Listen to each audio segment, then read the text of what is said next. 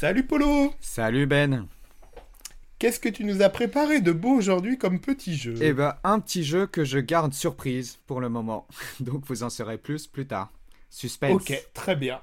Eh ben écoutez, aujourd'hui on va accueillir une jeune fille Ouais. dans le podcast.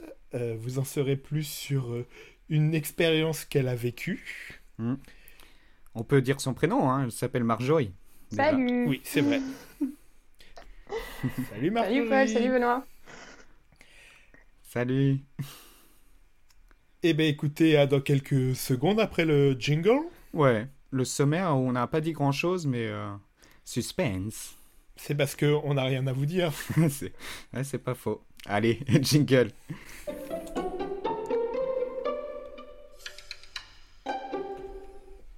Bienvenue dans ce podcast, on n'a rien à vous dire. Dans ce podcast, vous allez entendre des personnalités, des personnages, des histoires qui vous conduiront à découvrir ou redécouvrir vos propres sens. Le concept est simple. Nous n'avons rien à vous dire, mais on va vous le dire quand même. Avec Paul et moi-même Benoît, aujourd'hui nous recevons Marjorie, une jeune fille pétillante qui dévore la vie à pleines dents. Toujours dans un train ou ailleurs, avec ses copines, ses colocs, au sport ou sur d'autres chemins, nous avons réussi à arrêter Marjorie dans sa vie bruxelloise ce soir pour discuter ensemble. Salut, Salut Benoît, Marjorie. salut Paul Salut Marjo. Et alors, Benoît, tu t'es gouré dans la dans l'introduction? Oui, j'ai C'était pas dur, hein lu ce que j'avais écrit. C'est compliqué Non, j'aimais bien ton, ton jeu de mots. Euh, À la place de euh, à la place de euh, à pleines dents, il avait écrit à pleine langue. Ah, sympa le jeu de mots. Une jeune fille pétillante qui dévore la Ah, vie bah à oui. pleine langue. Vous comprendrez pourquoi plus tard. Tout à fait. Bon, Euh, ouais. un, un petit jeu ou un petit jeu. Polo? Un petit jeu euh, que je gardais secret dans, dans le sommaire parce que j'ai une petite devinette pour vous et on va commencer euh, par cette petite devinette pour aller euh, sur le petit jeu. Alors, ma devinette est assez simple. Qu'est-ce qui est... Attendez, pardon. Qu'est-ce qui est attend Euh, presque, presque. Euh, Qu'est-ce que ça peut être quelque chose de blanc sur l'eau? Un truc blanc sur l'eau. Un, canard Enfin, non, une, un cygne. Ouais, c'est un signe. Et ouais, et donc on va parler, on va faire un petit jeu autour du signe, des signes. D'accord. Quel signe euh, On va voir la signification des signes à l'étranger en fait, tout simplement. Donc je vais vous donner un signe, par exemple, euh, on va commencer tout de suite dans le, dans le sujet. Euh, par exemple, en croisant des doigts, d'accord? Quand on croise les doigts, c'est souvent pour souhaiter euh, bonne chance, d'accord? Je croise les doigts pour toi, tu vas y arriver, tu vas Mhm. passer ton examen. Mais au Vietnam, qu'est-ce que ça signifie? C'est ça, le, la devinette. Cherchez, Au dites-moi. Vietnam, Au qu'est-ce- Vietnam, qu'est-ce que ça pourrait signifier? De croiser les doigts. Positif ou plutôt négatif? Alors, c'est. euh, disons que ça symbolise euh, quelque chose qui n'est pas. po- bah, qui est euh, aussi bien positif que négatif. Bah, D'accord. voilà. Oui, c'est pas mal interprété au Vietnam. Disons que ça lance un sujet qui est mal perçu, quoi. Mais ça n'a rien à voir C'est du tout même, avec la chance. c'est- D'accord. Euh, non. Non, non, non. Euh, Est-ce que ça peut être fait tous les jours ou c'est plutôt comme la chance, tu le fais à une occasion Non, non, spécifique non, euh, c'est pas du tout, euh, c'est pas du tout un geste à faire hein, de croiser les. Et oui, encore moins, plutôt négatif. euh, encore, oui, en fait, euh, et encore moins une femme. Ah bon. Euh, Ouais. Ok. Qu'est-ce que ça peut être? Ah, c'est euh, c'est genre euh, tu m'attires? C'est pas Un vraiment tu lié à la m'attires. drague? C'est pas, c'est pas du tout tu m'attires, pardon. hein. Un signe lié à la drague Ouais, euh, plus loin, ça symbolise un lieu, euh, un lieu, Le sex un- shop? Pas vraiment un lieu, mais un, un- Bah, moi, je vois les, les doigts croisés, alors je me dis un entrelacement, mais bon, c'est peut-être un peu trop. Ouais, bah Je- vas-y. Du coup, par rapport à la femme, entrelacement et femme, du coup, ça peut représenter. Bah en fait, ça représente, Ah, le gynécologue. le gynécologue ouais, bah le vagin, Ah, c'est le tout signe du simplement. vagin. En fait, de voilà, de croiser les doigts au Vietnam, ça représente le signe du vagin. Bah le symbole du vagin. bah, ça symbolise le vagin de la femme. D'accord. D'accord. Voilà. Ah bah écoute, ne croisons pas les doigts au Vietnam. voilà. Donc voilà, sachez, ouais, à éviter, à éviter. Euh, Eh bah, Allez, un, un autre qui est peut-être un que qui est connu, c'est le, le V. Donc les deux les deux doigts qui signifient le V. Oui. la victoire. Voilà. Angleterre, bah, tout ce qui est anglais, hein, toutes les colonies anglaises, du coup britanniques, ça signifie plutôt une insulte. Vous savez pourquoi ou pas? V, insulte. Donc c'est pareil, c'est un geste qu'il faut pas trop faire. Victory, pourtant, tu vois, tu pourrais dire Ouais. victory. Euh, ça fait référence au fait qu'ils ont été colonisés? Euh, non, non, non, non, du tout. Ça revient beaucoup plus tard. C'est en relation avec la France aussi. Ah, c'est plus tard que les colon- la colonisation. C'est avant. Euh, lié au football? Non, non, non, c'est bien avant euh, la colonisation, tout ça. Ah. C'est vraiment insultant. C'est méprisant. Euh, Alors, pas, Euh, pas d'idée. ah, là, un mot avec un V. Alors, euh, donc c'est négatif. Ouais, c'est super négatif de faire ça à des Anglais. Le V ou vers le haut, comme ça. hein. Britanniques. quoi. Ouais, le, le V de la victoire, en fait. Euh, C'est lié à une bataille. euh, un jour, il y a une bataille où. C'est lié à des Ah, c'est genre la fourche Ça veut dire je t'enfourche Alors, c'est pas la fourche, mais c'est bien un- une arme de guerre. Alors, qu'est-ce qu'on peut utiliser avec, euh, avec ses doigts? Par rapport à Ah, le l'arme lance-pierre Quelle arme on utilisait Non. Non, pas le lance-pierre. Ah oui, ah, bonne idée. En fait, les... Ah, mais quand t'appuies sur la gâchette, t'appuies avec les deux doigts, mais ça fait pas un V. c'est euh, c'est plus ancien. C'est vraiment au Moyen-Âge. Du coup, la pas de pistolet à cette époque-là, la D, des Ah. arcs. Et donc, Ah quand on fait le geste pour tirer une flèche, on a besoin des deux doigts qui forment le V. D'accord? Et donc, en gros, euh, les Français, quand ils chopaient, euh, quand ils chopaient des archers anglais, ils coupaient les doigts des archers. Et euh, donc, avant la bataille, les Anglais, souvent, ils faisaient ça. Et euh, ça veut dire un peu, venez, venez chercher, euh, venez Mes chercher doigts. mes doigts, quoi. Donc, un peu en mode... euh, un peu en Ah mode ouais, c'est un vrai cours d'histoire. Aucune idée. Ouais, en plus. on essaye, on essaye, on essaye. Euh, à votre avis, euh, maintenant on va être en Indonésie. Souvent en Indonésie ou en Asie, il faut éviter de faire des gestes. hein. C'est souvent dans, cette région euh, où il y a pas mal de gestes qui sont très mal perçus. Et on, on va finir par celui-là, euh, pour pas prendre trop trop de temps. À votre avis, en Indonésie, en faisant un geste, on provoque un combat. D'accord? On engage un combat, quoi. À votre avis, quel geste commun qu'on fait régulièrement euh, bah, Quel geste ça peut être Euh, moi, je dirais le pouce vers le haut. Bizarrement. Alors, le, le Pouce pouce, en avant le pouce, euh, alors le pouce en l'air, c'est ça a une autre euh, signification, mais c'est pas, c'est pas forcément ça. Est-ce que le salut Hugues, genre ça peut dire euh, je veux combattre?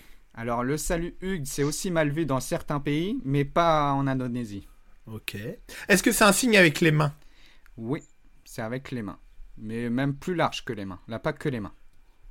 Et La poignée de main? Bon, on n'en fait plus trop euh, Covid, mais euh, Non, c'est pas la poignée de main.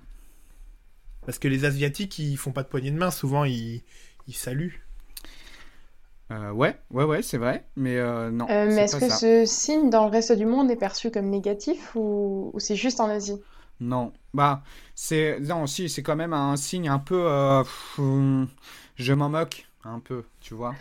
D'accord, parce que je pensais à celui-là. C'est un peu comme si tu croises, ouais, ouais, non, c'est pas un doigt, non, non, mais c'est comme euh, si tu croises des, les bras, tu vois, c'est pas, c'est pas très bien perçu, mais ça, ça peut passer, Euh, quoi. mettre ses mains sur sa taille.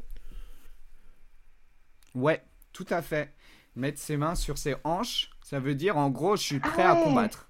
Un peu comme si. Ah oui, euh, j'attends, tu vois, Ouais, genre en mode. je, je Un peu t'attends, viens là. Un peu comme si on faisait euh, les poings dans la main, un coup de poing dans sa main. euh, Vas-y, euh, je t'attaque, je Ah te défie, quoi. Donc ça, en Indonésie, faut pas du Donc tout si t'attends au coin de la rue et que t'es fatigué, tu poses tes mains sur ta hanche, euh, bon voilà. Ouais, Sur un malentendu, voilà. c'est- Non. Faut- Il y a tous les Indonésiens qui viennent te taper, quoi. Ouais, ouais, c'est ça. et, et juste parce que vous l'avez parlé aussi du pouce en l'air, c'est en Iran où le pouce en l'air, ça a une signification vraiment euh, très néfaste. C'est comme un doigt d'honneur. Vraiment, Ah ouais. euh, ne faites pas de stop en faisant le pouce en l'air en Iran. Voilà. Alors, déjà, faut y aller en Iran. Et encore faire du stop. Ouais, mais voilà, c'est- ça peut, ça peut servir cette petite info. euh. D'accord. Très bien. À tous les voyageurs, futurs voyageurs d'Iran, eh ben, ne faites pas de pouce en l'air. Ouais, surtout pas. Évitez. Évitez. Et euh, il y en a un dernier qui euh, je vais vous le faire en, en bonus ou vous voulez le deviner? Euh, Vas-y, pose la question. Ah bah allez, on essaye de le deviner rapidement. Alors, allez. Euh, rapidement. euh, du coup, ça, c'est euh, c'est au Japon. Qu'est-ce qu'il faut surtout pas faire en donnant quelque chose? Donc, quand tu donnes ou quand tu reçois quelque chose, qu'est-ce qu'il faut Toucher la main de l'autre. surtout pas faire? Euh, C'est pas toucher, non Retourner l'objet? Non. Tourner le dos euh, à la personne qui nous a donné l'objet? Non plus. La poignée de main pour, se, pour euh, conclure un pacte?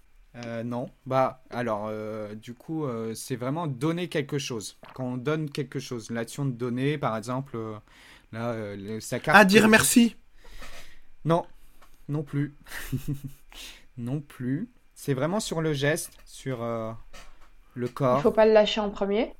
Hmm, ça pourrait, ça pourrait. Et je pense que dans certains pays, c'est c'est ça, mais, euh, mais là, c'est pas le lâcher. Ne pas l'approcher de soi, le laisser. Hmm, Non, parce qu'on le donne, donc on, forcément on le transmet, mais c'est euh, la manière de le transmettre ou de le recevoir. Euh, pas le faire à deux mains. Qu'est-ce Ah, qui faut, le- pourrait être faut- mal oui, perçu? faut utiliser les deux mains en même temps. Ou alors l'inverse. Voilà, c'est ça. Ne surtout pas donner euh, quelque chose à une seule main euh, au Japon. Ah ouais. Voilà. Il faut utiliser les deux mains pour être très formel et pour. euh, c'est un peu une garantie, quoi. Si on donne qu'une main, c'est limite comme on- si on jetait quelque chose. Ah, Voilà, t'imagines, t'es à table, on te demande de passer le sel, toi tu passes avec les deux mains, quoi. Voilà, avec les deux mains. Essayez de faire ça. Alors, bon, euh, j'imagine que c'est un peu des traditions et tout ça, que c'est peut-être moins perçu. Mais euh, Ah, c'est voilà. amusant. c'est dommage, on aurait pu demander ça à Geoffrey, euh, qui était allé au Japon. Ah ouais. On lui demandera la prochaine fois. Voilà. Eh ben écoute, merci beaucoup Polo pour tout, euh, tous ces euh, significations de signes. Ouais. C'est c'est dur à dire. Ouais, ouais, J'ai appris plein de choses. Mm. bah, c'est bon, on peut arrêter là alors. Bon bah écoutez, on n'a plus rien à vous dire. À demain. non, on va continuer. Merci Marjo. plaisir, pour ton partage, c'était excellent. Là, là. Non, bah on va passer à la première minute, rien à vous dire. C'est bon, tu l'as, t'es prêt, tu l'as préparé, tout ça? Ah, euh, j'ai pas spécialement préparé, mais j'ai le sujet. Et on met le minuteur. Ok, et bah. Ah. Ouais. C'est bon tu... C'est bon Bah, de toute façon, le, le jingle va, va faire Ah, le d'accord. minuteur tout seul. Ok. Ouais, ouais, c'est devenu vachement high-tech maintenant. euh. Allez, c'est parti, Benoît. Jingle.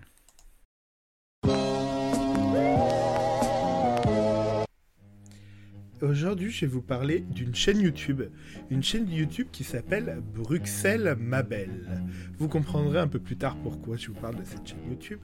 Mais c'est une super chaîne YouTube où en fait, euh, ils prennent des artistes, n'importe qui. En fait, euh, moi j'aime bien, il y a une chose, il y a les LG qui, qui ont fait une musique, une reprise de Michael Moore.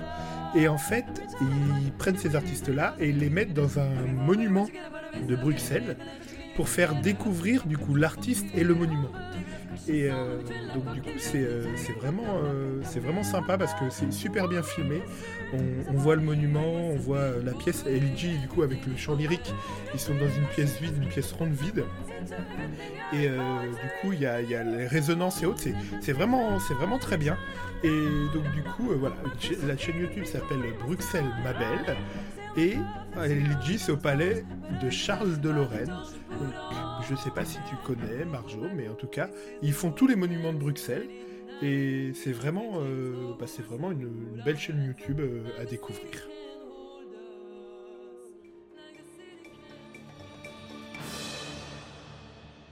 Le palais Charles de Lorraine, non, je connais pas. C'est dans quelle ville? Ah. D'accord, forcément. Bah, Question, écouté, toi. question.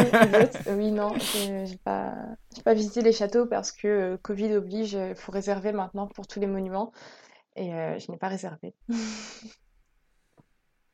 Oui, voilà, j'ai encore tout l'été, donc euh, j'ai encore plein de week-ends, plein de jours euh, où je pourrais aller visiter. Mais pour l'instant, j'ai euh, aucun musée.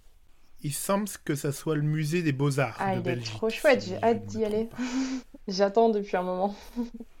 Eh ben, écoute, bientôt, bientôt, on croise les doigts parce que c'est Oui. autorisé. Eh ben, pas mal euh, cette petite. Eh ben, pas mal euh, cette petite minute. euh, du coup, euh, Mm. ça donne envie de découvrir cette petite chaîne. Et, Eh bah, allez-y, et- foncez. et du coup, c'est des artistes qui reprennent d'autres chansons d'autres artistes? Euh, oui, forcément alors après moi c'était les Ligi là qui reprenaient Michael Moore. Euh, je sais que Pomme a fait une chanson, c'était peut-être la sienne. Euh, Il y a vraiment, il y a Ah. quasiment une chanson par, par semaine. Ah, Donc, chouette. euh, pas, pas, ça il y a des périodes plus ou moins, mais, euh, mais au moins une par mois en tout cas. Et je pense qu'il y a pas mal d'artistes aussi belges, mais euh, et c'est souvent en acoustique quoi, euh, Ah ouais, chouette. acoustique ou avec un instrument, enfin donc. euh, Je pense et que c'est ouais, vraiment bien dessus. bien filmé. Et en fait, on va vous expliquer pourquoi j'ai parlé de ça dans, dans, dans ma minute rien à vous dire, c'est que quand on va vous présenter Marjorie, elle vit à Bruxelles en ce moment. Je connais au moins euh, 10 amis belges qui te, qui te tueraient de prononcer le nom de leur ville comme ça. Ah, ah bah alors attends, bon bah du coup on va commencer. Alors, Ah, bah, dis-nous dis-nous comment il faut dire. Alors on C'est prononce c'est un cours de, langue. pas de X. En fait, c'est de, deux S euh, quand on l'écrit en néerlandais ou en flamand.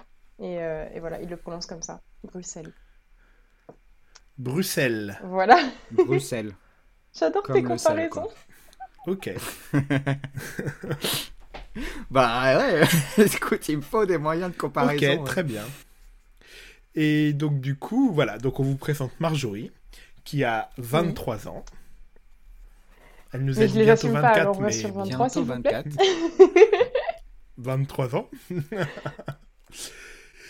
en, en profession, elle est assistante chef de projet dans une agence de traduction à Bruxelles. Exactement.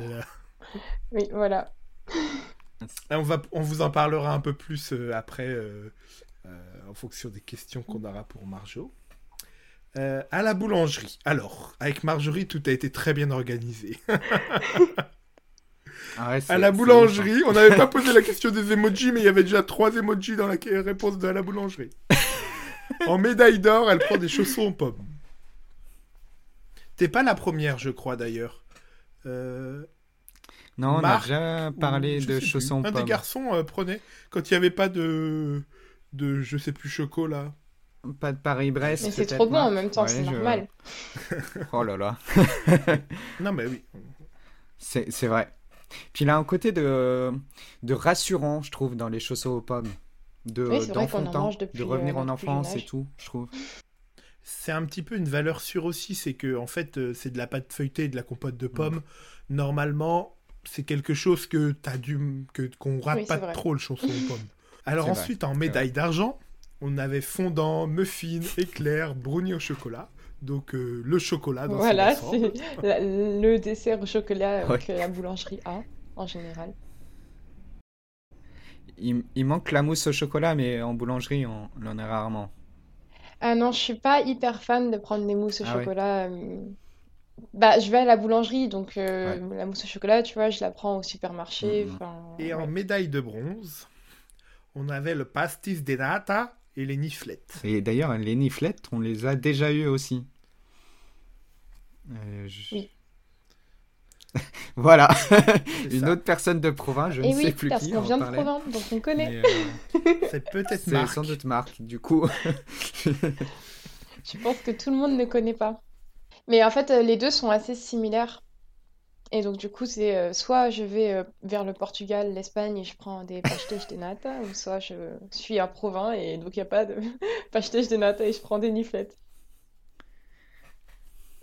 Mais en gros, oui, la niflette, c'est comme la pastiche de nata. Désolé, mais je préférais quand c'était Marjo. Oui, bon. Mais bon, ça, c'est. Marjo, elle va hein. nous tuer là-dessus, sur les accents et tout, vous allez voir.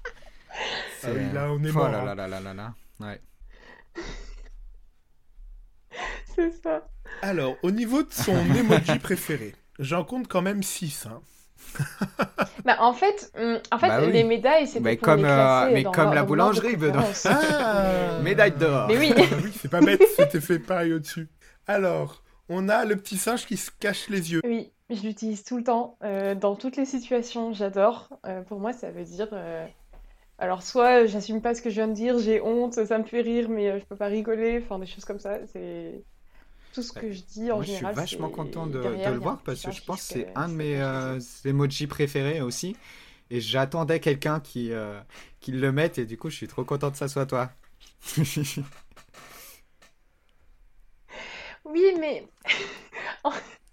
Alors, en fait, moi, au début, j'ai cru que j'allais pas pouvoir le mettre parce que euh, dans l'un des premiers podcasts que j'ai écouté, euh, et oui, j'ai écouté, euh, Caroline se disait que, euh, que les emojis, c'était que les ronds jaunes, enfin, que les visages jaunes. Et moi, j'étais en mode, ah non, mais euh, non, en fait, euh, moi, le singe, il en fait partie, C'est dans celui-là où Paul avait dit que Bon, j'ai pas mis les petits le humains et tout, Ah bah ouais, euh, bon, je bah, répète. je me répète. Bon. Non, non, tu te répètes pas, mais, mais je, je m'attendais à ce que tu dises quelque chose, sinon je t'aurais posé la question en te disant, bah, Paul, Ah quand bah ouais. Ah, en fait, c'est parce que tu me connais trop bien. Après, il y a la petite dame qui lève les bras. Ah oui. Ouais. Ah, genre en mode. Alors, alors, on va te rappeler le principe du Ah bah oui, podcast. les auditeurs ne verront pas. Tous les auditeurs ne te voient pas. Alors pour les auditeurs qui ne voient.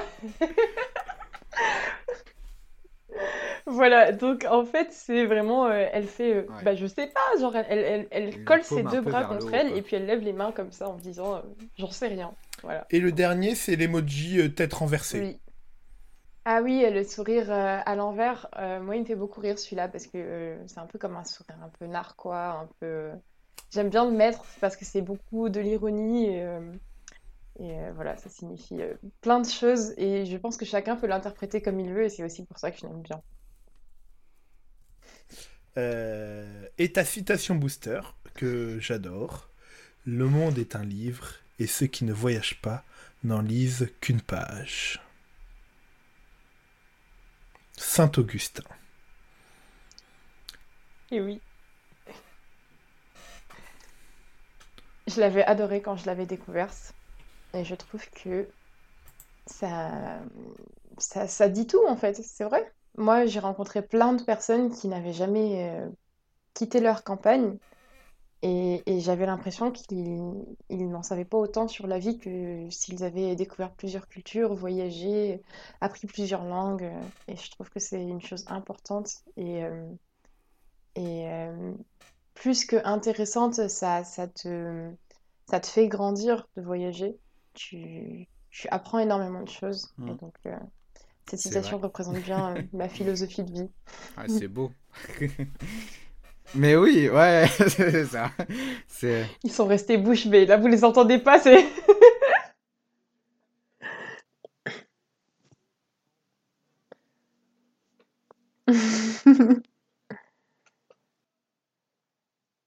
Saint-Augustin Ouais, été Bah, inspiré moi, je la, je la connaissais pas, cette, euh, cette expression. Du coup, euh, mais quand je l'ai lu, j'avais fait Ah ouais, tout de suite. euh, Ah, c'est super, quoi. Ouais. Ouais, ouais, il en a dit des belles et tout ça, et j'en connaissais quelques-unes, et, euh, mais pas celle-là. Eh ben, écoute, ça va nous ouvrir un peu la voie euh, vers, euh, vers euh, ce qu'on va discuter avec Marjorie, une expérience qu'elle a vécue. Mais avant, je crois que Paul a Mm. sa minute, rien à vous dire. C'est le moment. C'est le moment. c'est le moment. Je pensais que j'allais avoir plus de temps, mais elle est prête. Elle est à peu près. Je sais à peu près de quoi je vais vous. euh, Eh ben vous écoute, parler euh, c'est toi qui lance le jingle, donc euh, à toi.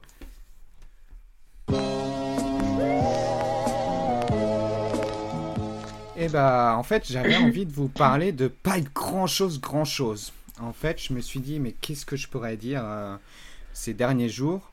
Je pouvais vous raconter euh, le film Nomadland que j'ai vu et que j'ai adoré, mais je me suis dit que j'allais vous spoiler.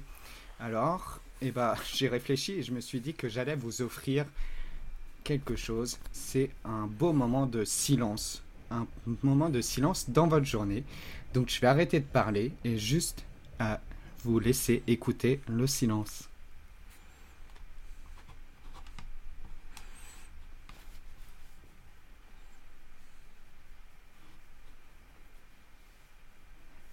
Et voilà, ça fait du bien. En fait, je me suis dit que ça pouvait faire du bien d'entendre un peu de, silence et d'écouter le silence. Ça, je trouve ça vachement important. Donc, euh, donc voilà. Eh ben, Fabuleux. écoute, belle expérience.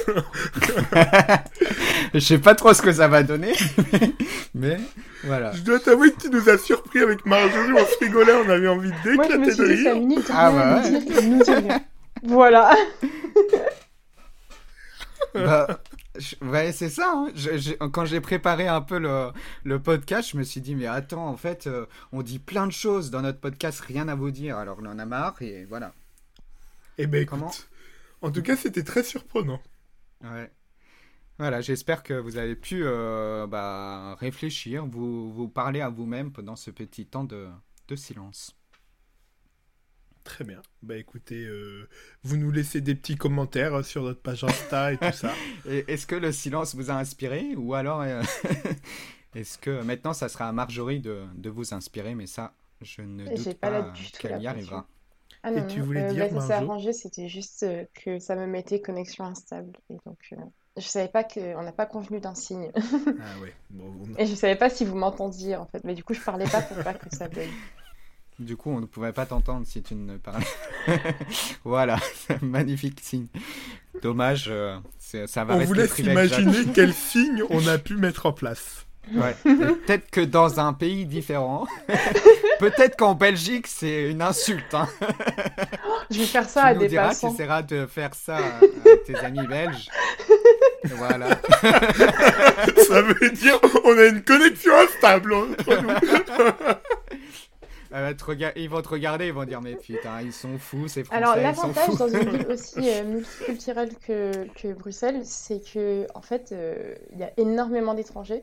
Et je pense que j'ai pas, franchement. euh, ça se voit pas que je suis française, tu vois. Genre, on pourrait croire que je viens. Oui, Enfin, c'est il y a des gens qui m'ont abordé en me disant euh, Mais tu viens de Guadeloupe? Enfin, du coup, oui, c'est un peu la France. Tu viens du Brésil, tu viens de, enfin, d'Afrique, tu vois.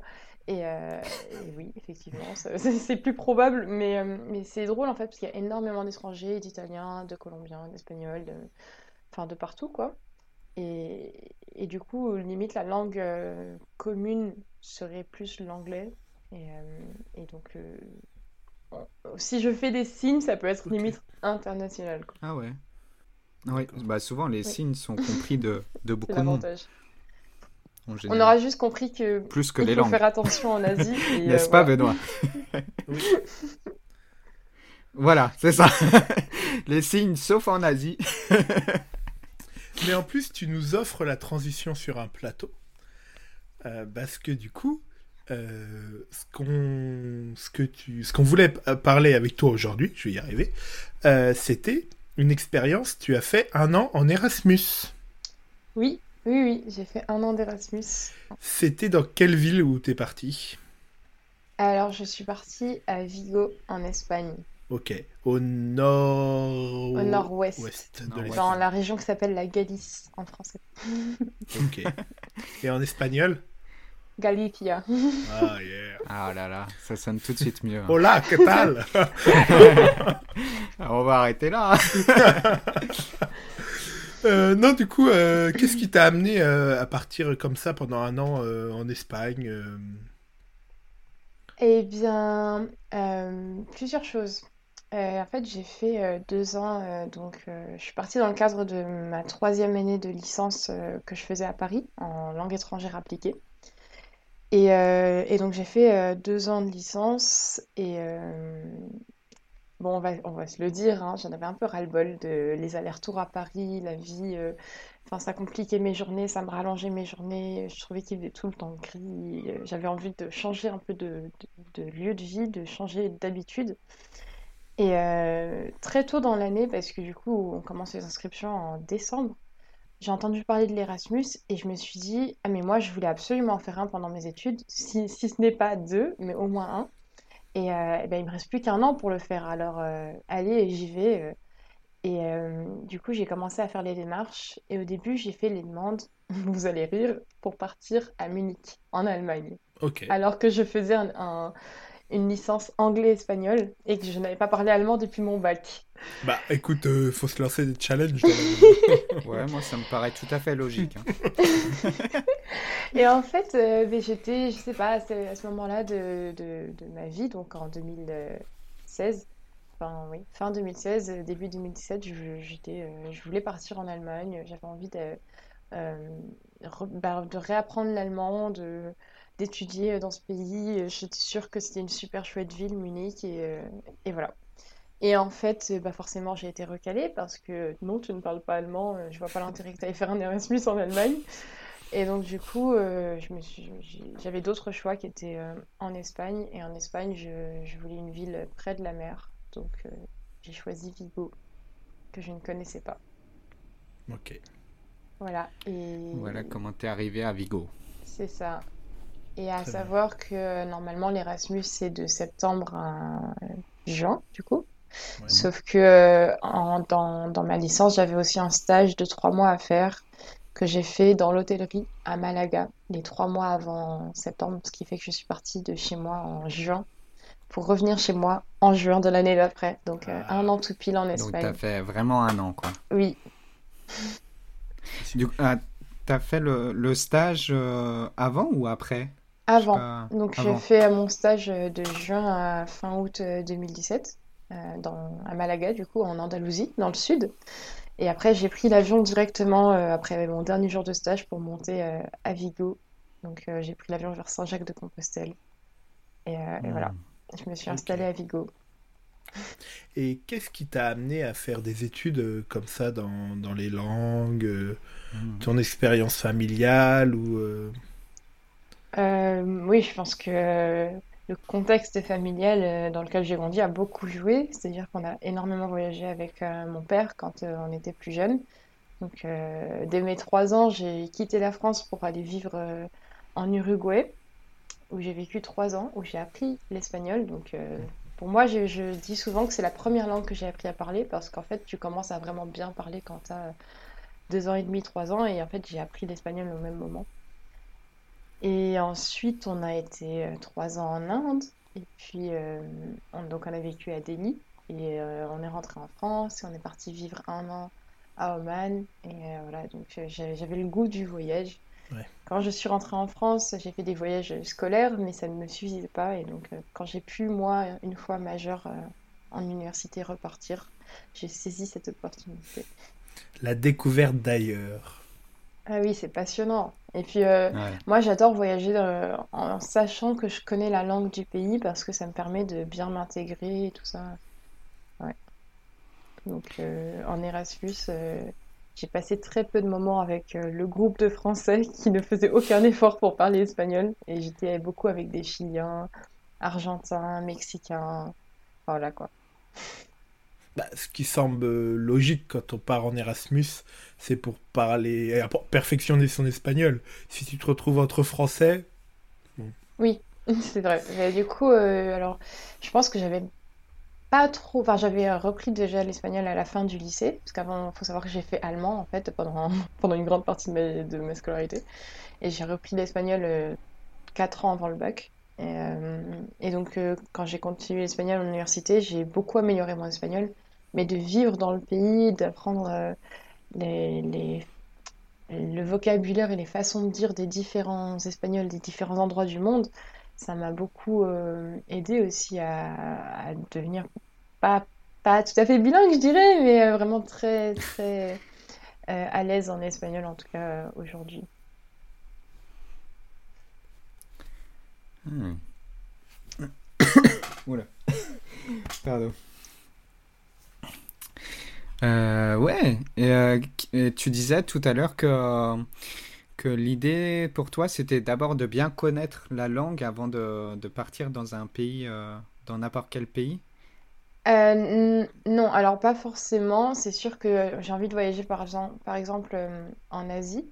Et je ne Mhm. connais pas vraiment les langues asiatiques, mais d'avoir au moins des bases ou de au moins faire l'effort de commencer à apprendre pour, euh, une fois dans le pays, ne pas euh, bah, parler euh, une langue pivot, quoi. C'est-à-dire obliger les, les, les locaux à te comprendre dans la langue que toi tu maîtrises, alors que c'est plutôt à toi de les comprendre dans la langue que eux parlent.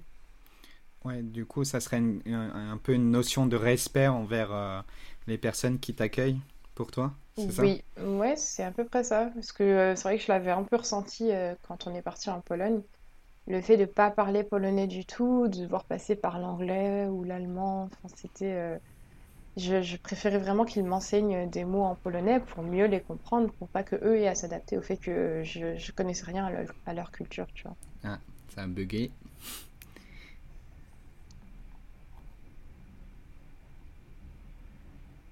Alors, Benoît?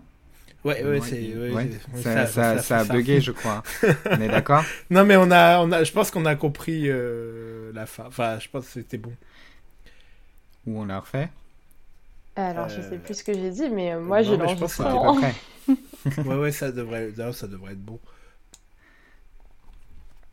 Euh, Ok. on est bon. Attends, on va reprendre. Euh, oui. Euh, oui. Pour revenir à, à Erasmus, Mhm.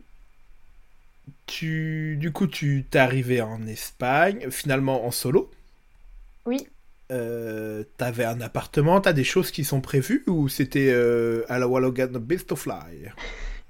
Alors, je connaissais personne, il n'y avait rien qui était prévu et j'ai eu énormément de chance. C'est-à-dire que j'étais, euh, du coup, comme je vous le disais, trois mois en stage en hôtellerie dans le sud.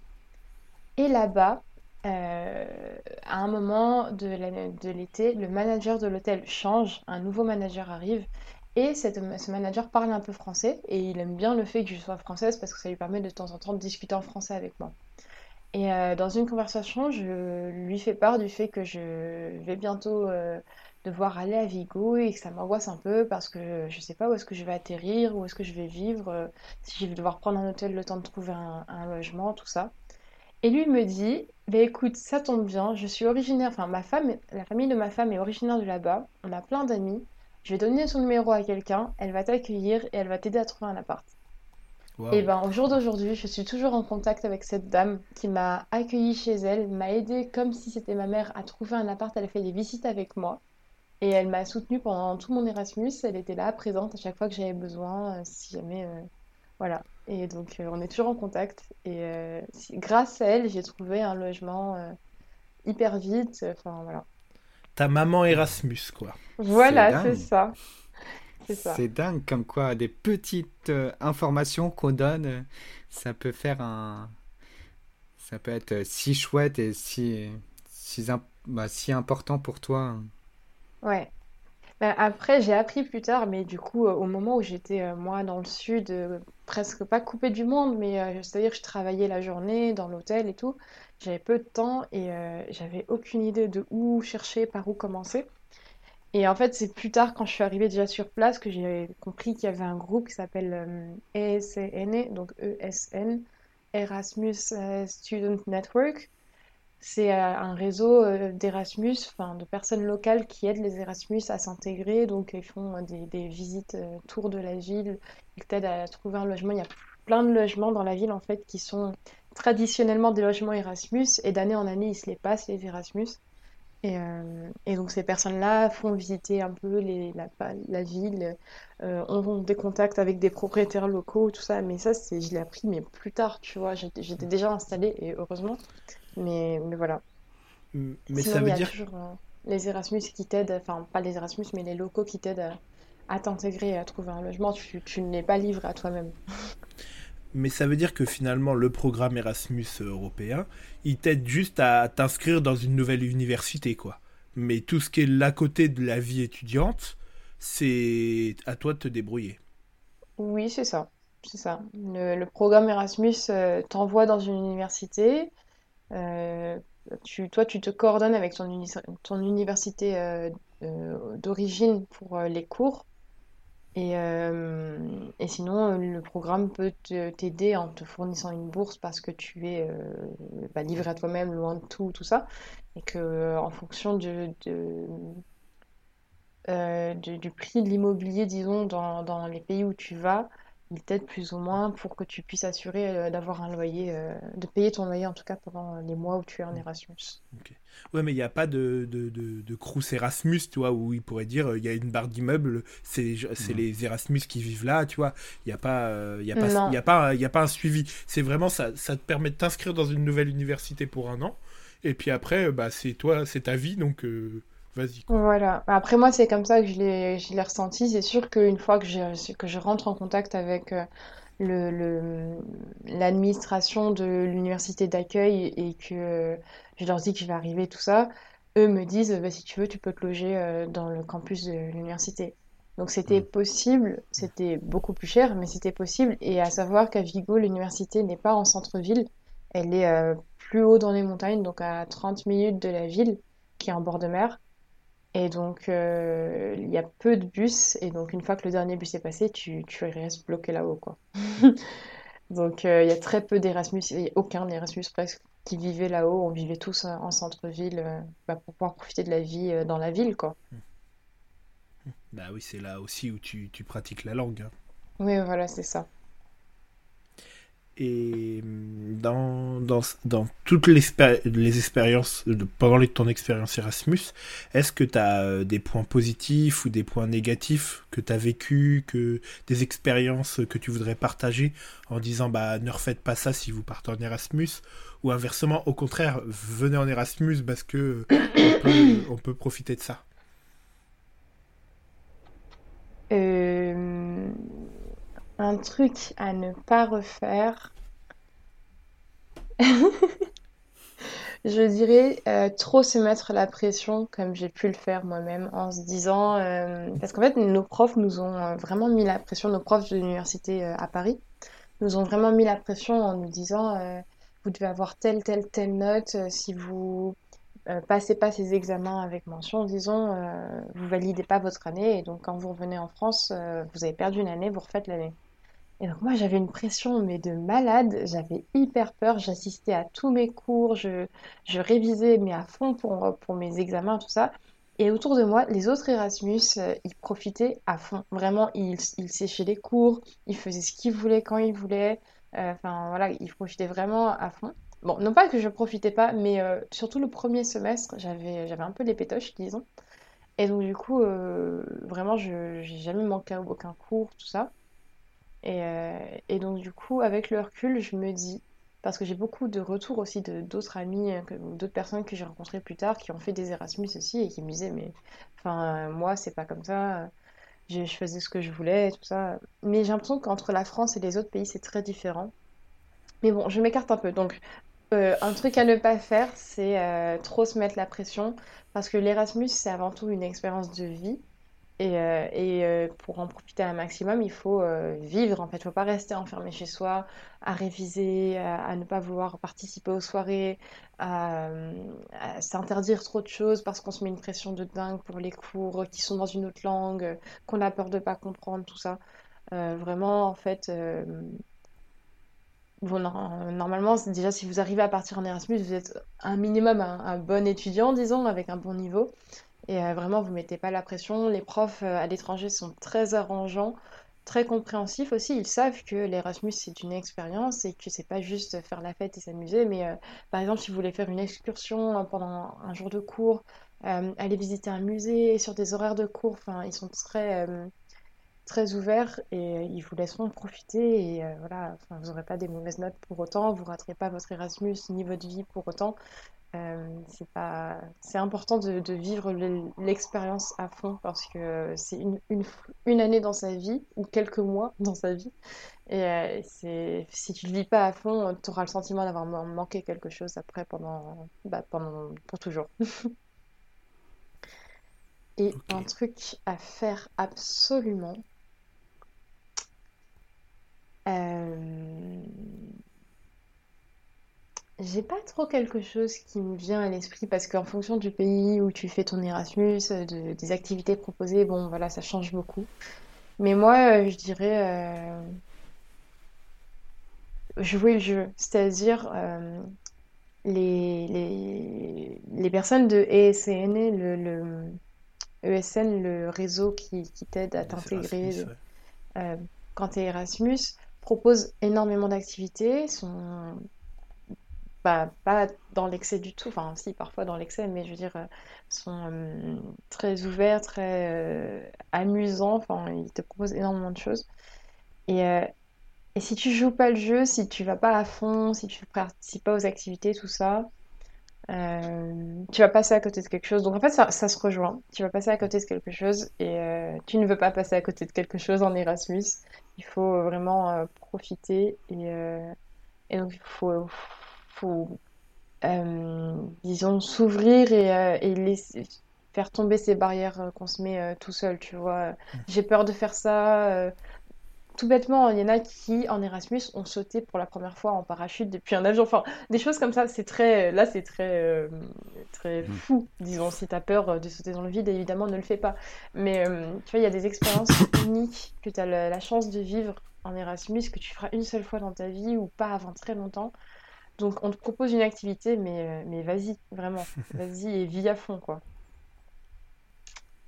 Ok. Voilà. Bah oui, finalement, c'est ce que tu Ouais. disais, ça se rejoint. Il faut euh, d'un côté euh, profiter et pas s'enfermer. Enfin, faut pas s'enfermer et faut profiter de tout ce qui est proposé pour que pour bien vivre l'expérience.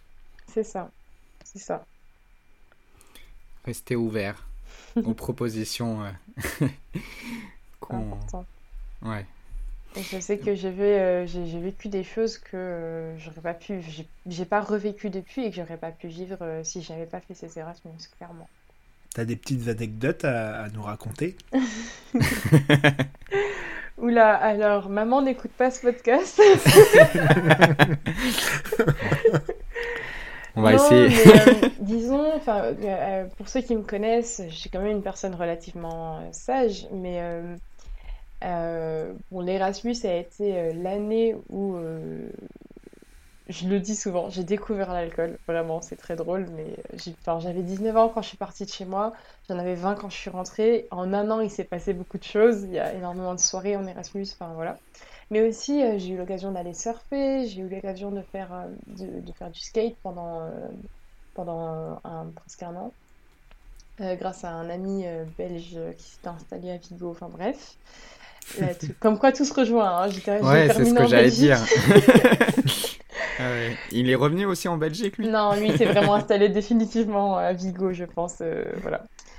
Et, euh, et en fait, euh, oui, j'ai bon, j'ai eu la chance, je n'ai jamais je suis jamais allée à l'hôpital ou quoi, mais bah, j'ai vécu des choses où du coup, ça peut être, ça peut paraître un peu dangereux et tout.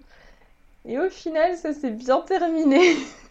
Bon, bah, Des petits accidents en skate, des petits accidents en surf, euh, mais, mais toujours une super, euh, une super expérience. Et euh, juste euh, les voyages aussi qui sont proposés, j'ai fait, du coup, pour ceux qui se souviennent, en octobre 2017, euh, il y a eu des incendies dans les forêts au nord du Portugal et tout au sud de la Galice.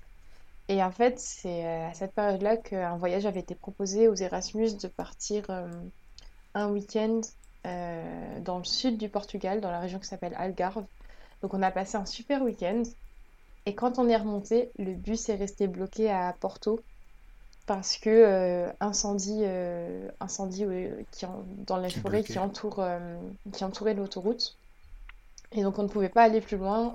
les- la ville était vraiment enfumée parce qu'il y avait du vent euh, et donc tout le, feu, la fumée du feu euh, des incendies euh, revenait sur la ville de Porto. On a dormi dans un, dans une auberge de jeunesse de for- pas de fortune, mais c'est-à-dire euh, à la dernière minute, tu vois. Et c'était pas du tout prévu dans le voyage. Et le lendemain, beaucoup sont repartis à 5h du matin pour rentrer sur Vigo et tout ça. Et avec un groupe d'amis, on s'est dit, les gars, on n'aura pas cette chance deux fois. Venez, on reste dans la ville et on visite Porto.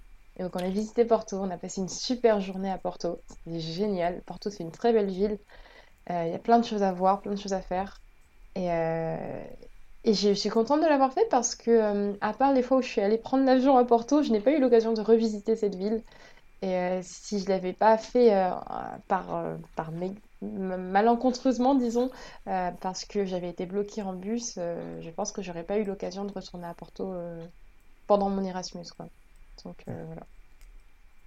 Et est-ce que tu as bu du Porto pour rejoindre un peu le.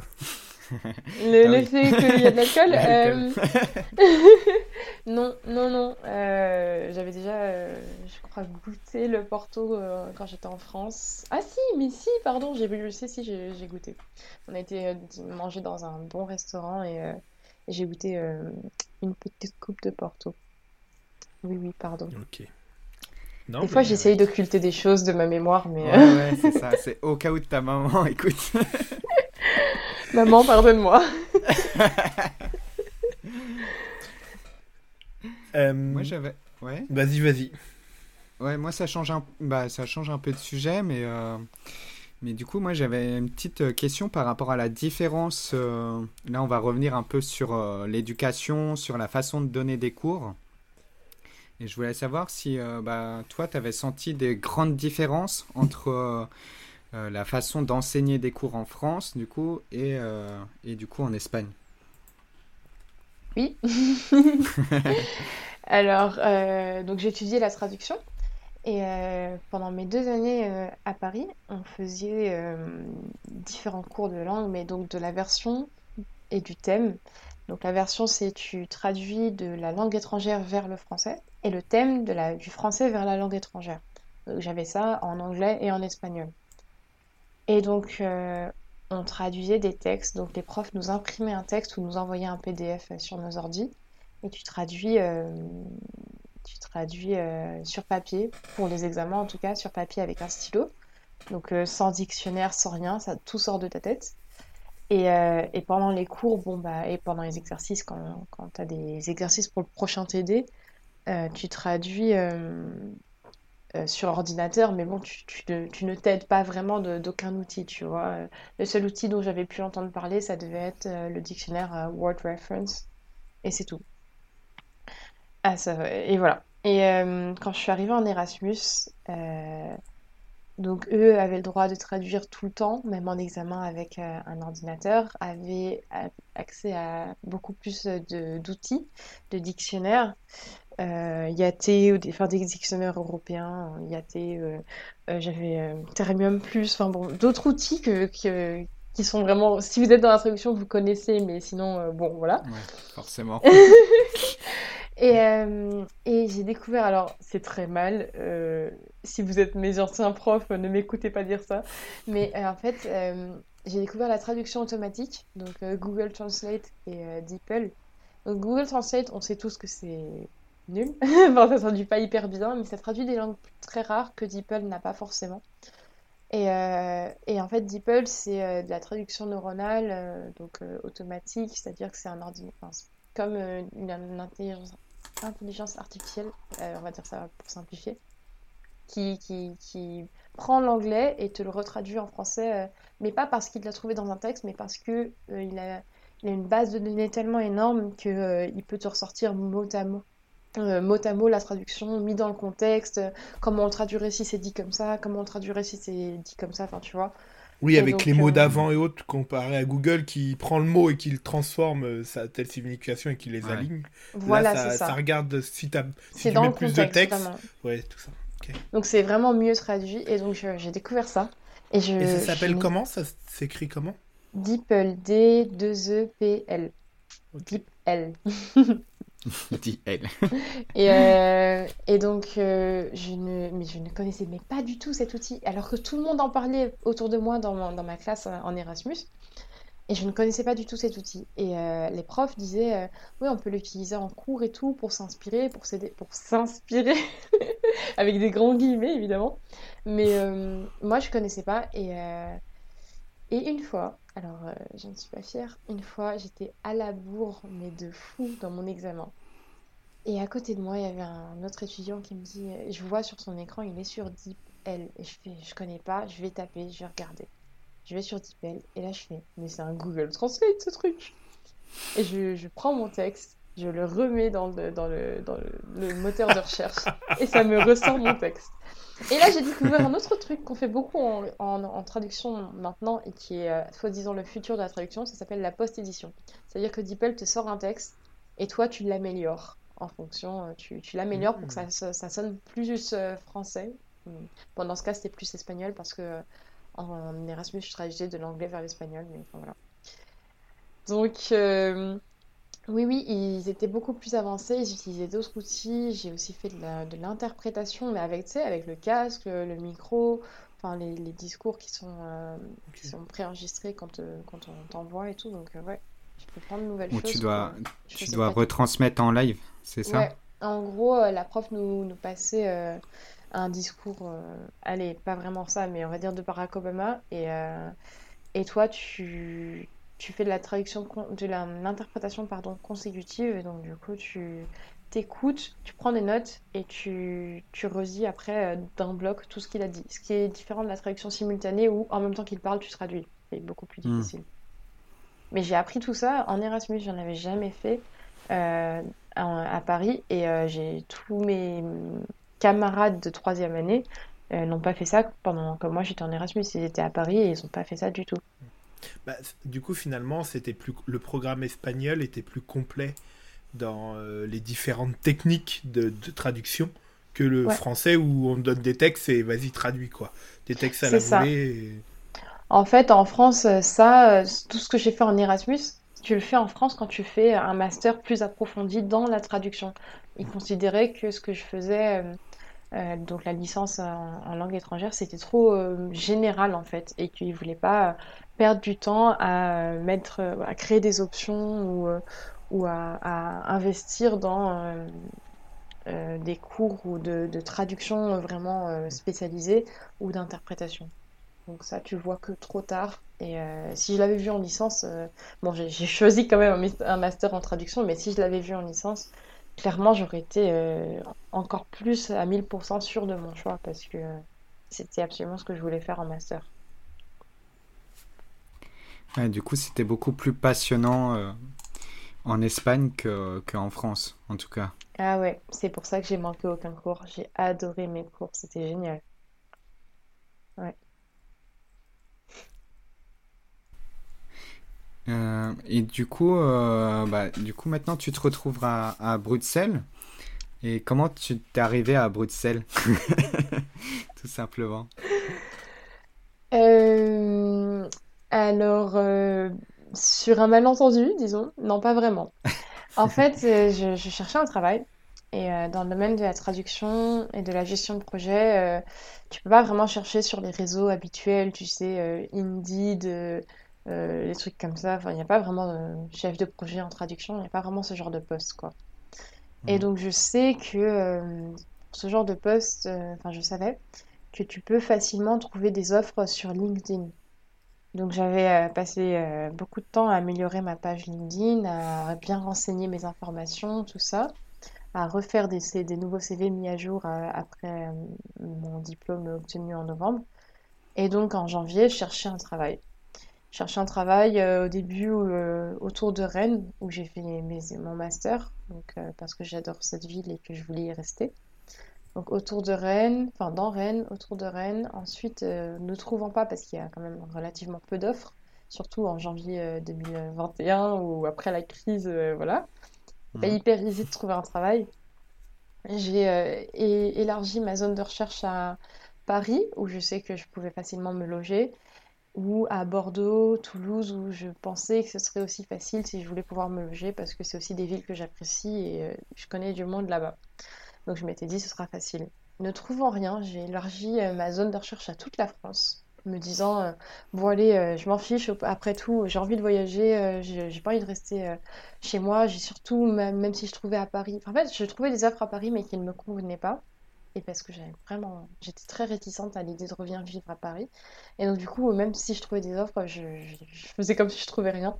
Et donc je me suis dit, allez, t'as envie de bouger, élargi et c'est pas grave, tu verras bien. Donc j'ai vu des offres euh, à Lille dans un cabinet de recrutement. Je les ai contactés, mais on m'a dit que j'étais trop junior en fait, que j'avais euh, après deux fois six mois de stage en gestion de projet, que j'avais que un an d'expérience, que c'était pas assez, enfin voilà. Euh, mais on m'a dit qu'on me recontacterait et donc voilà, je continue à chercher. Et un jour, mon doigt a ripé et au lieu de marquer France dans, dans la zone de recherche, j'ai marqué Union européenne. Et donc là, j'ai vu plein d'offres popper d'Allemagne, des Pays-Bas. et de la Belgique. Et j'ai vu euh, celle de, de l'agence dans laquelle je travaille en ce moment, qui était pour euh, un assistant chef de projet euh, en traduction du coup, et qui euh, le, la- le descriptif des tâches correspondait tout à fait à ce que j'avais appris à faire, ce que je savais faire, et j'étais- je l'ai lu et je t'en mais ça c'est pour moi quoi, vraiment, il faut que je postule. euh, Enfin, je l'aurais sûrement pas parce que c'est loin, que euh, de toute façon je pourrais pas y aller. Enfin, je, je me mettais des barrières, en même temps je me suis dit, allez, t'as rien à perdre, au moins si t'as un retour sur ta candidature et qu'on te dit ce qui va pas dans ta candidature, tu pourras l'améliorer. Et euh, j'ai postulé donc euh, un mardi, dé- début février, mi-février, sur un coup de tête. Non, un mercredi, pardon. Et une semaine, non, deux jours plus tard, on me rappelle un matin, un vendredi matin, on me dit euh, Est-ce que euh, vous voulez toujours ce poste? Oui. Euh, ok, alors on va vous proposer un entretien mardi prochain. D'accord. Un entretien avec la patronne et la chef de projet que je vais assister. Donc, à savoir que dans cette agence, les patrons sont des associés. Donc, une patronne, une des patronnes et, et la, la chef de projet que j'assiste actuellement. Et donc, euh, je, je rentre chez moi. Donc, à ce moment-là, j'étais à Rennes. Je rentre chez moi, donc à Chalmaison, que vous connaissez tous. Et, euh, Une Et, charmante euh, ville seine-et-marnaise. oula, Voilà. ville, ville. euh, Ville, village. Moi, j'ai essayé de mettre du corps à Chalmaison. Hein. ouais. Et, euh, et du coup, je passe cet entretien sans rien dire à personne parce que je me suis dit, bon, euh, ça se trouve, ça va rien donner. Moi, j'ai trop peur de donner des faux espoirs à mon entourage, donc euh, je dis rien. Je passe cet entretien, je stressais tellement que je jouais avec mes mains pendant tout l'entretien et je me rends compte à la fin de l'entretien que l'axe, enfin genre l'angle de la vidéo montrait mes mains. Et là, je me dis, oh, ils ont, ils ont vu que j'étais stressée à mort, euh, que je disais n'importe quoi. C'est sûr, ça s'est mal passé. En plus, à un moment, ils m'ont posé des questions en anglais. Euh, je cherchais mes mots parce que c'était un, terme que j'avais plus en tête. Je disais n'importe quoi. On a parlé espagnol. Ça, a- ça a duré trois secondes. Elles m'ont dit OK. Euh, j'ai pas montré ce que je pouvais donner de mieux. C'est sûr, j'ai raté. Et en fait, euh, le week-end même, ma mère rentre. Donc, ma mère, euh, bref, ma mère rentre et je lui en parle. Je lui dis, bon maman, tu, tu dis rien aux garçons parce que ça se trouve, ça va pas marcher. Mais attends, tu dirais quoi si j'allais vivre à Bruxelles? Elle me dit, bah, c'est génial, pourquoi pas? Là, Bruxelles, c'est à côté, euh, c'est à 4 heures de route, comme quand tu vivais à Rennes. euh, bon, bon, franchement, si tu as l'opportunité, fonce. Je lui dis, bah en fait, j'ai passé un entretien. Moi, j'ai l'impression que ça s'est un peu mal passé, mais euh, en fait, ils m'ont dit qu'ils allaient me donner une réponse d'ici une semaine et que si j'étais prise au premier tour, je passais un deuxième petit test sur les outils et que voilà, après, j'avais une réponse définitive. Donc, c'est que le premier entretien, c'est pas si mal passé finalement. La semaine, enfin, le week-end passe et le lundi, j'étais avec ma mère dans le salon et je reçois un appel. Oui, allô Marjorie, euh, donc euh, je vous ai dit que je vous rappelais euh, et en fait, écoutez, parmi tous ceux qu'on a auditionnés, on pense que vous êtes la plus compétente, même pas besoin de passer le prochain test. si vous voulez le Oh. poste, on vous engage. Et là, j'étais en mode, mais non! Vraiment, dans ma tête, c'était euh, quoi? Vraiment?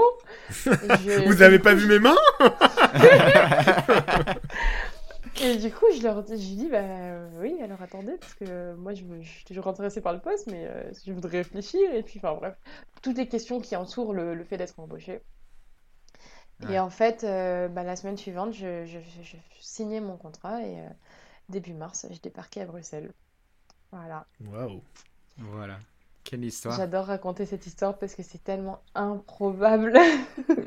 J'ai... Mais euh, Enfin, les, ch- les chances que je vois cette offre euh, par mégarde sur LinkedIn, les chances enfin, que je me motive à postuler, enfin, vraiment, euh, j'aurais pu ne rien faire, donc euh, j'aurais pu tellement passer à côté de ça.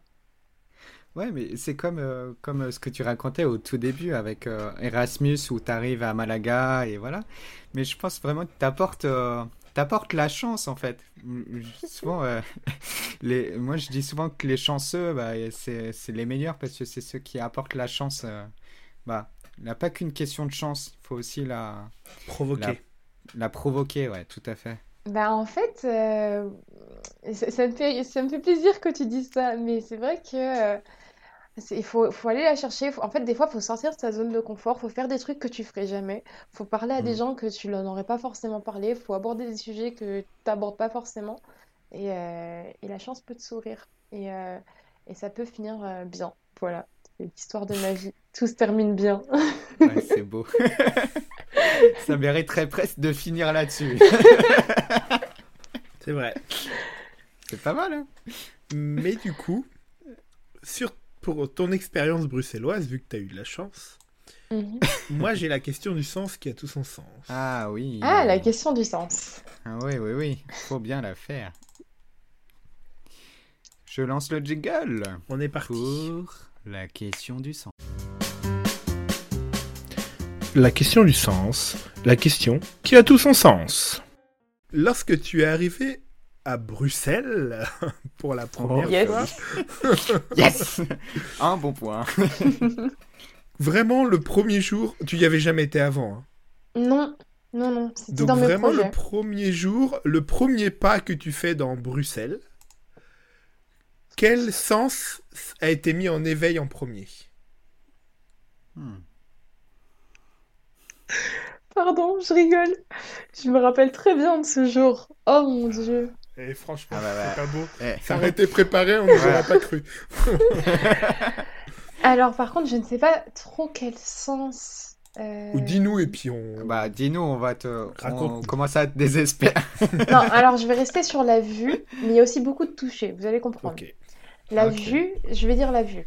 Parce que, en fait, euh, j'arrive à Bruxelles en plein temps de Covid. Euh, je suis contrôlée par la douane. Ils me demandent combien de temps je vais rester à Bruxelles. Je devais faire un test euh, deux jours avant de venir. Je devais refaire un test sept jours après être venue. Je devais rester en quarantaine. Enfin bref, la totale. Et c'est- euh, l'histoire de la quarantaine, euh, moi je pensais que si mon test était né- était négatif, je n'avais pas besoin de la faire. Donc j'avais convenu avec mes patrons que j'arrivais à Bruxelles le jeudi matin et je venais directement au bureau. Et ensuite ils allaient me montrer le logement dans lequel j'allais rester euh, pendant le mois de mars, le temps de trouver mon logement euh, où je suis actuellement. Et donc j'arrive à Bruxelles, euh, gare du Midi, pour ceux qui connaîtront. Gare du Midi, je prends le tram euh, jusqu'à Bourse, pas loin de mon travail. Je sors du tram avec mes valises, mon sac à dos. Sur mon sac à dos, il y avait mon tapis de yoga. Enfin bref, vraiment, euh, on dirait que j'avais fait un, un road trip. Genre, j'ai fait Saint-Jacques-de-Compostelle, tu vois, avec énormément d'affaires, mais les deux valises en plus. Oui, euh, c'est sûr qu'un tapis de yoga, c'est vraiment ce qu'on prend. Pour dormir euh, le soir. hein. Bah pour que ce soit confortable, Ouais, vrai. tu vois, Ouais, avec final, ton, oui, sac de couchage. Ouais, c'est un tapis de sol. Et, euh, et en fait, euh, je sors du métro et il pleut des trombes. Il pleut, mais il pleut. Et je me dis, Bruxelles, c'est hyper triste, c'est gris, il n'y a personne dans les rues. Euh, franchement, si je suis venue dans cette ville et que c'est que ça, des immeubles immenses, euh, tout gris, il n'y a personne, il pleut, euh, mais qu'est-ce que je fais là, vraiment? J'étais désespérée. En fait, je, me suis dit, mais euh, moi je pensais que ça allait être une chouette ville, et là ça me rappelle Paris. Et, euh, et donc voilà, pour ça, les, les- la vue, parce que vraiment ce que j'ai vu, vraiment c'était un ciel gris, des bâtiments gris, la pluie qui tombe, j'étais hyper triste. Et le toucher plus parce que, juste parce que en fait, euh, les valises étaient lourdes, euh, que euh, je sentais l'eau tomber sur moi, enfin voilà quoi. Mais c'est du coup, c'est c'est du toucher et en même temps, enfin je sais pas trop si c'est vraiment du toucher. Voilà. Et depuis, ça s'est amélioré, il semblerait. Ta vision de. Bruxelles a changé. Ouais. Bruxelles, Bruxelles, J'ai- l'impression qu'il pleut moins à Bruxelles, quand même. À Bruxelles. Bruxelles. Bruxelles, Bruxelles, Celle, Bruxelles. Celle. Oh là là, c'est dur. Euh, il pleut moins. En fait, non, c'est parce que je mets des stories euh, que quand il pleut pas. Non, non, c'est- ouais, c'est ça. il pleut beaucoup. Ah, bah voilà Oh, Moi- bah, on moi, je- il fait beau, mais en fait, il fait pas beau. Et voilà, en Non, fait, c'est mais- Insta vs la vraie vie. En fait, la vérité, c'est que Bruxelles, ça a une réputation de il pleut beaucoup, tout comme la Bretagne, ça a une réputation de il pleut beaucoup, et la Galice, ça avait une réputation de il pleut beaucoup. Et au final, euh, il ne pleut pas tant que ça, en fait. Euh, c'est juste qu'il faut être chanceux. C'est-à-dire que euh, à Vigo, comme à Rennes, comme à Bruxelles, voilà, euh, à chaque fois, il pleut la journée. quand je suis au travail, mais quand je sors, il y a une grande éclaircie, il fait beau, il y a un beau coucher de soleil, c'est pour ça que vous voyez que des couchers de soleil dans ma story. Euh, même quand j'étais à Vigo, hein, c'était pareil. Il pleut la nuit, mais le matin, quand je dois sortir pour aller prendre mon bus, il s'arrête de pleuvoir. Il repleut quand je suis dans le bus. Il s'arrête de pleuvoir quand je sors du bus. Enfin, c'est génial, tu vois. Bah, t'es chanceuse, hein, comme disait Paul. hein, parce que la plupart des gens, Ouais. il pleut, ils se prennent la pluie de, de but en blanc. Voilà, mais c'est ça tout le temps, en fait. Et, et donc, du coup, je vois très peu la pluie. Et, euh, et en fait, euh, quand il pleut, bah, je reste chez moi, tranquillement. Et quand je décide de sortir faire mes courses, bah, il y a une éclaircie. Et puis, il pleut pas. Quand je rentre chez moi, il se remet à pleuvoir. Enfin, c'est, c'est vraiment une question de chance. Et euh, non, en fait, je vois, je vois assez peu la pluie. Bon, des fois, il pleut pendant des jours entiers. Tu sors ton parapluie, et puis voilà. Mais on... Tant- tu- Enfin, des fois, t'es même content qu'il pleuve. Surtout quand il y a du pollen dans l'air et que toi, t'es allergique, tu vois, ce genre de petites, Ah quoi. ouais, ça je de comprends. petites choses. en ce moment, je suis assez content. Ici en France, Pareil, non mais euh, c'est pas très beau. j'attendais la pluie, vraiment. Ah bah, je suis plutôt l'inverse. Moi, j'attends le soleil. hein. Mais attendez, je sais pas, bon, euh, désolé pour les auditeurs, mais là, en ce moment, il y a un beau coucher de soleil. Euh, Bah, du coup, vous le voyez pas, mais il y a un super beau coucher de soleil Si on voit les reflets orange. Bah, nous, on le Ah, voit. ah, attends, pauvres. mets-le, je vais essayer de le décrire. En fait, on voit Ah Euh, donc à travers un Velux, euh, un joli coucher de soleil. Euh, là, le Velux s'est ouvert d'un seul coup. Ah ouais, c'est vrai est Et beau. donc, si vous voulez, vous avez bu sur des bâtiments un peu modernes, mais en même temps, il y a un côté un peu ancien. Et dans le fond, vous avez un côté brumeux euh, sur la, le bas, la ligne d'horizon. Ensuite, il y a un côté très orangé. Et au-dessus de la ligne d'horizon, il y a des nuages qui mêlent le bleu, le orange, et ça fait une sorte de violet un peu partout, orangé. Euh, des nuages, mais des nuages assez fins, euh, un peu comme de la poudre de perlimpapin. Oh là là. Il a même cité Macron. C'est magnifique. Ah, Mais j'arrive c'est vrai que c'est très très très joli. J'aime beaucoup. Et voilà, t'as tout cassé. Mais en plus, t'es tout en haut de, de l'immeuble, donc t'as vraiment une belle vue. Ouais, on habite euh, au cinquième étage. Hop, désolé. Voilà, Eh ben, voilà. écoute, euh, non, c'était. En tout cas, euh, Bruxelles, première impression sur Bruxelles un peu négative, mais qui a été complètement changée tout de suite. Donc, Ouais, c'est parfait. Et tu invites tout le monde à aller visiter Bruxelles. exactement. Venez visiter, c'est une super chouette ville. Il y a plein de choses euh, super belles à voir. Il y a beaucoup de.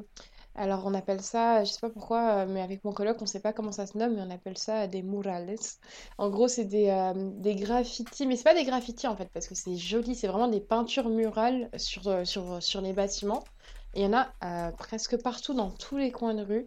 C'est super joli, tu découvres la ville de cette façon-là. D'ailleurs, je réfléchis à prendre plusieurs photos de ces peintures murales sur, pour, pour les poster sur Instagram et je vais vous faire un petit, petit défilé de photos, euh, une dizaine de Ah photos. ouais. C'est trop Une joli. visite de Bruxelles On par bien. tags. Voilà, Ouais. ah des tags, ouais voilà, ça peut être ça. Enfin, je sais bon. pas si c'est vraiment des tags, mais enfin, Ouais, une, Bah, des une- tags ou des graffitis. C'est vraiment euh, de l'art en C'est fait. du street art. hein. Ouais, Du street art, ouais. Eh ben écoute, euh, fais-nous visiter Bruxelles en street art et euh, les auditeurs pourront du coup euh, découvrir Bruxelles. Ouais, on vous transmettra. Voilà. Je me fais de l'autopub. les photos. Si vous voulez voir les photos, venez euh, checker mon Instagram. Non, je déconne. on peut, hein, on, on va le partager. C'est gentil. Enfin, mon Instagram Bah, étant bloqué, euh, voilà. Puis vu qu'il vu qu'il pleut pas sur ton Instagram, Il pleut jamais. quand même chouette. Eh ben écoute, euh, non, c'était un beau moment de, de partage. Mm. Maintenant, euh, tu te doutes bien ce qui va arriver. La minute, C'est la à minute, rien dire. à vous dire de l'invité. Oh là là. J'ai pas la pression. Sachant qu'elle n'est pas obligée de durer une minute. Il n'y a pas Ah de bon souci. Hein. Et si Et tu n'as rien à dire, rien tu, dire. tu fais du blanc. hein. On a vu ce que ça donne. Tu peux Là, parler ça trois fera un secondes peu et puis plagiat. dire euh, je vais vous laisser euh, écouter le silence. Mais t'as droit. T'as le droit de récupérer. euh, Non, mais en fait, j'ai un vrai sujet dont, dont je vais vous parler. Donc, euh, Ah bah écoute, Bah écoute, si c'est un vrai sujet. Polo est prêt, il va appuyer sur le bouton.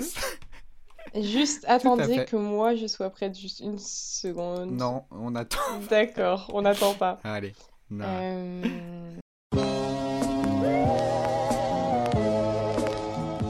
Alors, Alors, pour cette minute, rien à vous dire. Moi, j'avais un sujet dont je vais vous parler. C'est pour ceux qui connaîtront, et j'espère que vous connaissez tous, euh, ceux qui connaissent Cyprien, la chaîne de Cyprien. Alors, c'est le premier euh, youtubeur, euh, enfin, pas plus vraiment, mais le premier youtubeur de France pendant un long moment. Et il y a maintenant plus de trois ans, il avait lancé une série audio sur, euh, sur Spotify, sur euh, Audible surtout, un livre, une série audio qui s'appelait euh, L'épopée temporelle en plusieurs saisons.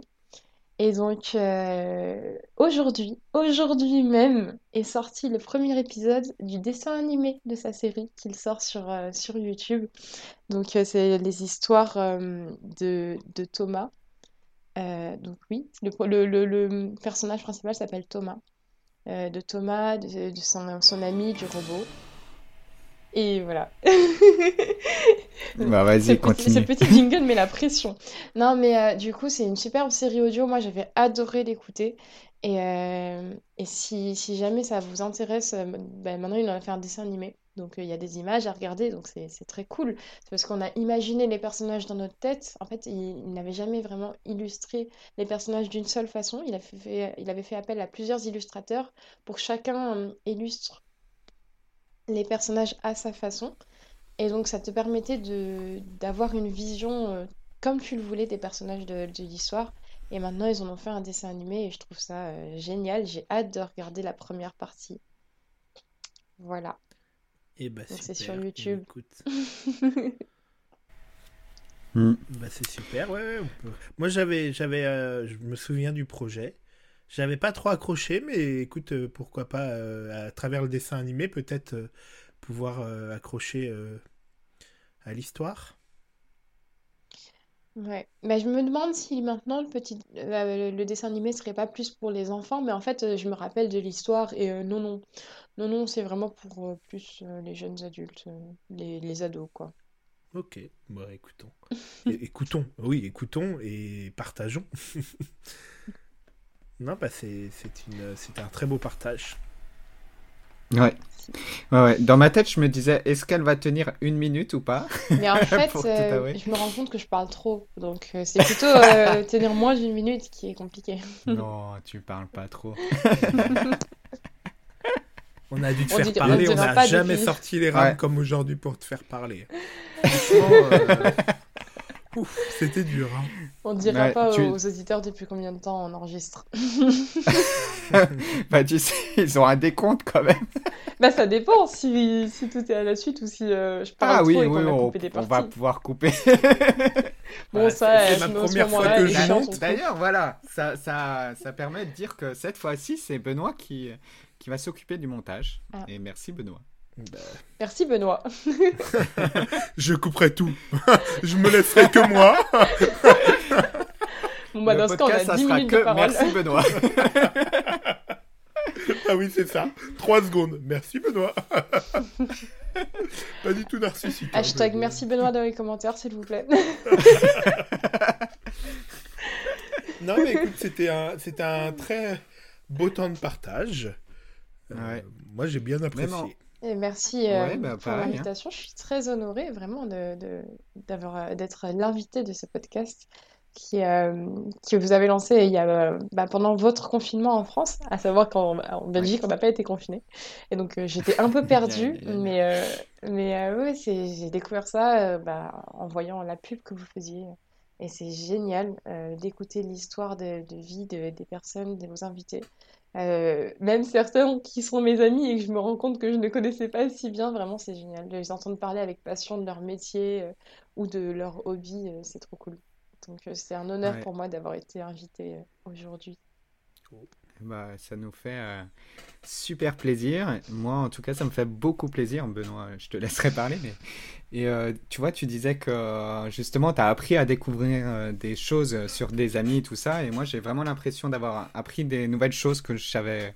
Bah, je savais, hein, tout ce que tu avais fait, l'Erasmus et tout ça. Mais d'avoir pu approfondir autant, c'est quand même super chouette. Et voilà, j'espère qu'on se reverra très vite euh, en France ou à Bruxelles. Bruxelles, Celle, Celle, Bruxelles. Bruxelles, Celle. Celle. Alors, Ouais, tu sais moi, quoi. Paul? On se reverra Ouais. quand tu sauras le prononcer. Non, je déconne. Ok. Là, t'as la c'est-à-dire- pression. C'est-à-dire jamais, vu mon, Non, non, mais ma- évidemment, ma facilité euh, de langage. évidemment, j'espère qu'on se reverra bientôt et que, euh, et que le fait que je sois dans un autre pays ne nous, a- bah, ne nous empêche pas de, de- d'entretenir euh, une relation amicale. C'est vrai que ça fait longtemps avec le Covid qu'on qu'on Mm. n'a pas pu se voir. Et, euh, et en plus, euh, quand je te verrai, quand on se reverra, je jouerai au loto parce que j'ai l'impression que Je suis quand même chanceuse. très très chanceuse. Marjo Je suis votre porte-bonheur. de loto. ouais, bah. Il est un peu loin le porte-bonheur. Bah, si ça marchait pour moi, tu vois, j'aurais joué au loto depuis longtemps. Maman, si tu m'entends. Je vais rejoindre euh, Paul euh, sur euh, tout ce que ce qu'il a dit. C'était un plaisir de t'avoir aujourd'hui. Et euh, aussi euh, sur le côté où euh, je pense que les gens l'auront ressenti, t'es souriante. Alors on Ah, ne voit de pas la caméra, mais dans, dans ton intonation de voix et haute. Et ça m'étonne pas qu'à l'entretien d'embauche, même si toi, tu as pu paraître euh, pas forcément sûr de toi et haute. Et je pense que même en visio, le- les gens ont ressenti ce côté euh, souriant, de bonne humeur et tout ça. Et donc je pense que euh, là-dessus, euh, tu l'as pas perdu et je pense qu'il s'est même développé après ton Erasmus. Ouais. Je me souviens de ton retour et, euh, et voilà. Et en tout cas, euh, oui, j'ai appris des choses. On avait eu des petites anecdotes, mais, euh, mais euh, c'était super parce qu'on a, on en a appris plus sur toi aujourd'hui. Bah merci, je suis touchée. Je suis souriante, d'abord. Bah ouais, c'est vrai. Le pire, c'est que c'est vrai, du coup, comme vous me faites sourire, je n'arrête pas de sourire. On voit mes dents pour ceux qui, qui ont douté. ouais. Eh ben écoute, c'était, euh, c'était un bon moment ensemble. Ouais. N'hésitez humeur. pas à partager sur les réseaux sociaux et autres euh, le podcast. Nous faire vos retours aussi, euh, nous dire sur notre Mm. Instagram, on n'a rien à vous dire tout attaché. Euh, vos retours, vos idées, euh, des personnes que vous imaginez qu'on pourrait euh, interviewer, enfin discuter avec elles plutôt. Il y a, on est, on est preneur. On, on cherche du- des gens, des, des, des personnages, Des idées. des idées. En fait, on, a, voilà, on aime bien avoir plein d'idées et partager aussi nos idées, notre point de vue, toujours de nouvelles choses. Donc, n'hésitez vraiment pas à nous, à nous solliciter. Si vous venez, vous Euh. passerez un super moment, je vous le garantis. Eh ben écoute, on Bah va voilà, boucler ça Super. et on va mettre ça sur les réseaux sociaux. en boucle. on va en faire un, un gif. Venez euh, participer à l'émission, euh, au podcast On n'a rien à vous dire avec Paul et Benoît. Voilà. yeah, jingle, pouf, Pouf, c'est la fin. on n'a plus rien à vous dire. Ouais, Marjo a tout dit. Eh ben écoutez, euh, à bientôt pour un nouveau podcast. Et moi, j'ai qu'une chose à dire. On n'a plus rien à vous dire. Bah, J'ai plus rien hein. à vous dire. On n'a plus rien à vous dire. Le temps passe